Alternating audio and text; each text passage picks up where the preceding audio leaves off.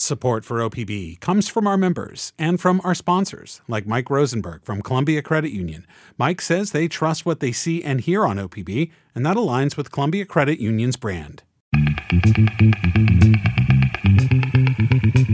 This is Think Out Loud on OPB. I'm Dave Miller. As most people with a connection to Portland Public Schools probably know by now, a strike is looming in the near future. The administration and the teachers union, the Portland Association of Teachers, started negotiating a new contract back in January. Some of the big issues include teacher pay, planning time, and support services.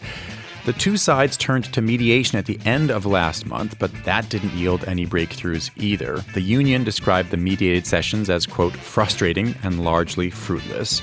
They declared an impasse and have said that without major concessions on the part of the district, quote, the only route to a just settlement will be the full mobilization of all educators toward a strike action. We are in conversation with PPS administration and hope to have them on this show within the week. But today, I'm joined by Union President Angela Bonilla. Welcome back to the show. Thanks for having me. Do you think, we're talking right now on Tuesday at a little after noon, do you think a strike is going to happen?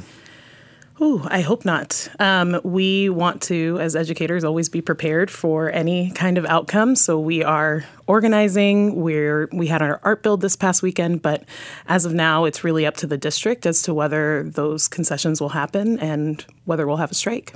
Has your bargaining team prepared your final offer? This is sort of a, a technical thing after the Yes. impasse. Yes, so we submitted our final offer, our district mandated offer, on Friday, as did the district. Um, we also sent over a student centered proposal, which is not official or mandated by law, but it's a few of our other demands that the district has decided they do not want to see in our final offer because it's not mandated by law. What do you see as the biggest sticking points? The places where you feel like you and the district, after nine months of negotiating on and off, mm-hmm. where you're furthest apart still? Um, pay and workload relief. I mean, our we always say that our working conditions are students' learning conditions, and when it comes to class sizes, we have had extremely large class sizes, which leads to extreme increases in workload. Um, I'm hearing of kindergarten classes in some schools of 28 students.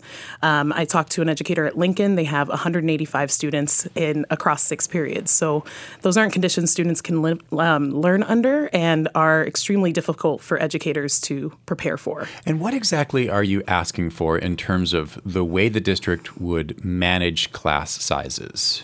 Yeah, so the district typically um, rebalances classes in October, and so they plan for less classes than we will actually need. And then in October, they'll add more educators and then split up classes. We've always maintained that that's not a student centered approach, right? Kids should know their educators at the start of the year, not be ripped from a community they've built to go with another educator. Um, and we believe that we can open more schools, or excuse me, more classrooms within schools for students um, in order to keep those class sizes low because So you're saying hire more teachers. hire more teachers. I mean, we look at Baker City, they increased salaries for educators and they started this year with zero vacancies. So the educators are out there, they want to work, they just want to work in workable conditions. The first thing you mentioned, though, was teacher pay. Um, what exactly are you? I mean, are, are you still at your initial ask? Yes. And we're at that initial ask because that's what it's going to take for us to catch up and keep up with inflation um, so we can be competitive with the other 13 districts in our metro area. And what is that ask for people who haven't heard it yet? Yeah, so our first for the first year we're asking for an 8.5 cost of living adjustment. The second year 7% and the year after that 6%. The district, if I'm not mistaken, if I'm looking at the, the most recent proposal, counter proposal, is um, overall a pay increase of a little over 12, 12.5%, phasing in over three years, 4% a year. Their final offer was 4%, 3% and 3%.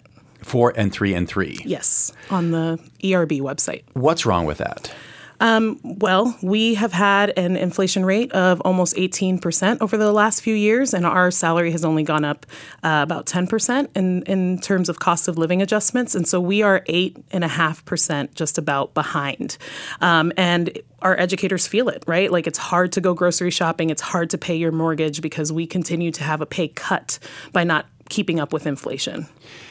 A week and a half ago, the district said it was disappointing that you declared an impasse without offering a counter proposal. They said that you're not making any compromises or modifications on a whole list of your requests or, your proposals. What's your response? Yeah, so the proposal that we were given um, during the last day of mediation was presented to us as a quote unquote supposal, so not an official proposal, just a what a, con- a conceptual proposal.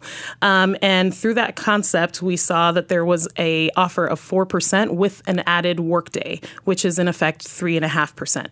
Um, and what we know is that our educators are. I mean, my inbox is flooded. We're talking to each other. Folks cannot afford to live in the city um, at that rate. And so when we're told, you know, by someone who's making $206,000 a year that we need to ask for less, it's really insulting to our educators because 3.5% doesn't pay the rent, it doesn't pay the mortgage when we have lost pay. Um, and including when it comes to retirement costs and, and how PERS is is, is um, funded.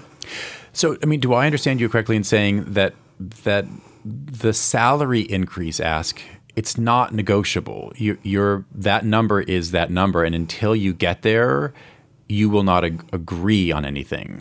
I think for the second and third year, we have some wiggle room and we're willing to um, think through what that would look like. But that 8.5% that first year really is to make up lost ground and ensure that we are on par with other districts. If we have that 8.5%, we will be making almost as much as our Beaverton counterparts at the top of the scale. We'd earn about $130 more a month than they do. Um, and, or a year than they do. So it really does make us competitive with other districts. And our question is always if others can, why can't we, as the largest district, the most funded district in the state? So it seems like there is some wiggle room. If, if, the, if they go to, to eight point something percent as opposed to 4 mm-hmm. then you're willing to to get back in the room and talk more. Is that a fair way to put it? Um, somewhat. I mean, we already have three other sessions scheduled during this 30 day cooling down period, and we scheduled those before we left our last mediation meeting because we want to get to a resolution. The problem is that our district managers do not see the urgency that we are feeling on the ground and tend to not, it feels like they do not believe us when we are explaining how unbearable this work has become for our educators. What do you mean by that? What do you, what are you telling district leaders, and what do you think they're not understanding or believing? Yeah, so all of our sessions are on YouTube, and there was one session where I shared, you know, educators feel like these conditions are unbearable, um, and we need workload relief. We need staffing for the mental health needs that are coming up that we're seeing since COVID closures.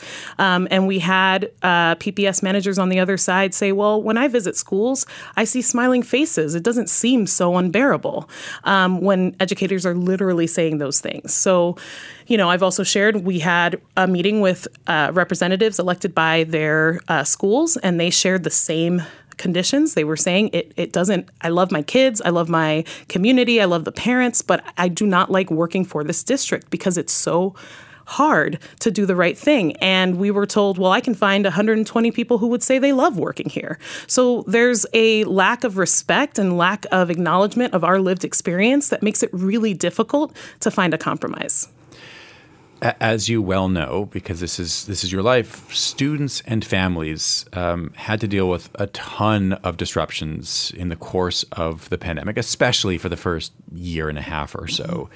How do you think about those super disrupted years, which in some ways we haven't recovered from right. in terms of classroom behavior, in terms of test scores, in terms of just being used to being in a classroom? How do you think about all that in the context of a potential strike? Yeah, I mean, that is why we want to find a resolution and not get to that point of a strike. Um, our families, our whole community have experienced a collective trauma through those COVID closures and also the experiences of having COVID in our homes. Um, and all of our teachers are our community members and parents in our own district, uh, many of them. So we are also feeling that concern. And I think we're at a point where the trajectory of our district has been in such disarray. I mean, there's an increase in funding for administrative positions while they're decreasing classroom positions. And that's been a pattern over several years that the Secretary of State has also called out. And so we're at this point where, you know, when we ask, well, what about the kids? The response is exactly. We can't keep doing the same thing and expecting a different result.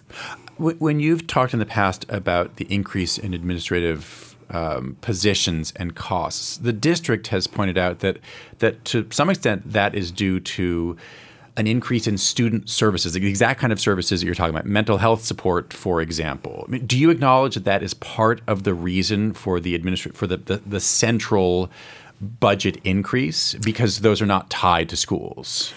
No. So we've had this conversation multiple times because they've also um, in the past said, oh, we cut positions from central office. And what they meant is that they cut special ed positions and custodial positions because those are uh, based in central office. What we are see- seeing in, in the report that we just put out called a manufactured crisis around um, the district budgets, we're seeing an increase in administrative and non represented positions that are not necessarily based in buildings.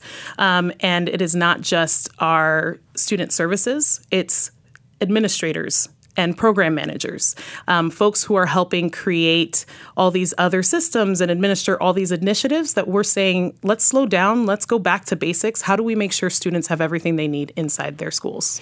They say that that part of the claims you have made in the past, and perhaps are still making, are, are based on data that the Oregon Department of Education coded incorrectly. Yes. They say that that PPS classroom spending has not decreased from 49% to 29%, but has remained flat, remains the same. Yes. So we finally got the corrected data from ODE because, you know, that's the data that PPS gives to ODE, and ODE creates um, a way to look apples to apples.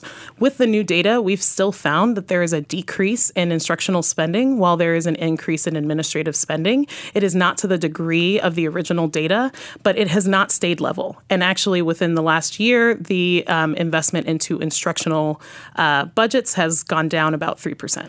So, what are examples of administrative costs now that you actually think are a waste of money? If, if in a sense you're saying the district is spending too much money uh, at, at, the at the district level, at the central slash administrative level, that money should instead go to either or to both more teachers mm-hmm. and more money for teachers. Mm-hmm. What is PPS spending money on currently that you think it should not?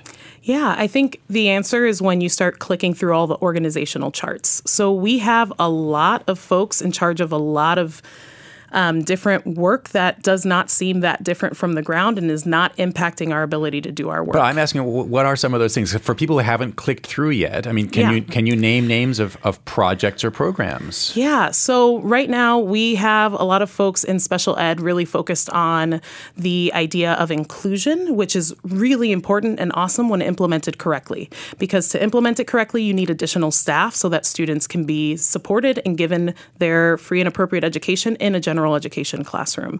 Um, and as that project continues without conversation with the union, we're seeing more. Um, we're seeing less special educators being able to do their work. They're being overloaded with staff with cases, um, and then the conversation becomes, well, if we were if we had inclusion, it would look a little different. So I think sometimes it's around uh, positions in departments that are looking into initiatives and goals that the district has placed forward, and then those goals are not necessarily directly impacting students on the ground. If the next three scheduled sessions do not work, um, do not yield some kind of breakthrough, when would a, a, strike be likely to happen? Yeah, so according to our timelines, the district is correct that the earliest possible date of a strike would be the, I think they said October 23rd. Um, but in before there's a strike, we have to give 10 days notice. So we would give that notice as soon as we thought that we hit a point of um, no more compromise. Angela Bonilla, thanks very much. Thank you.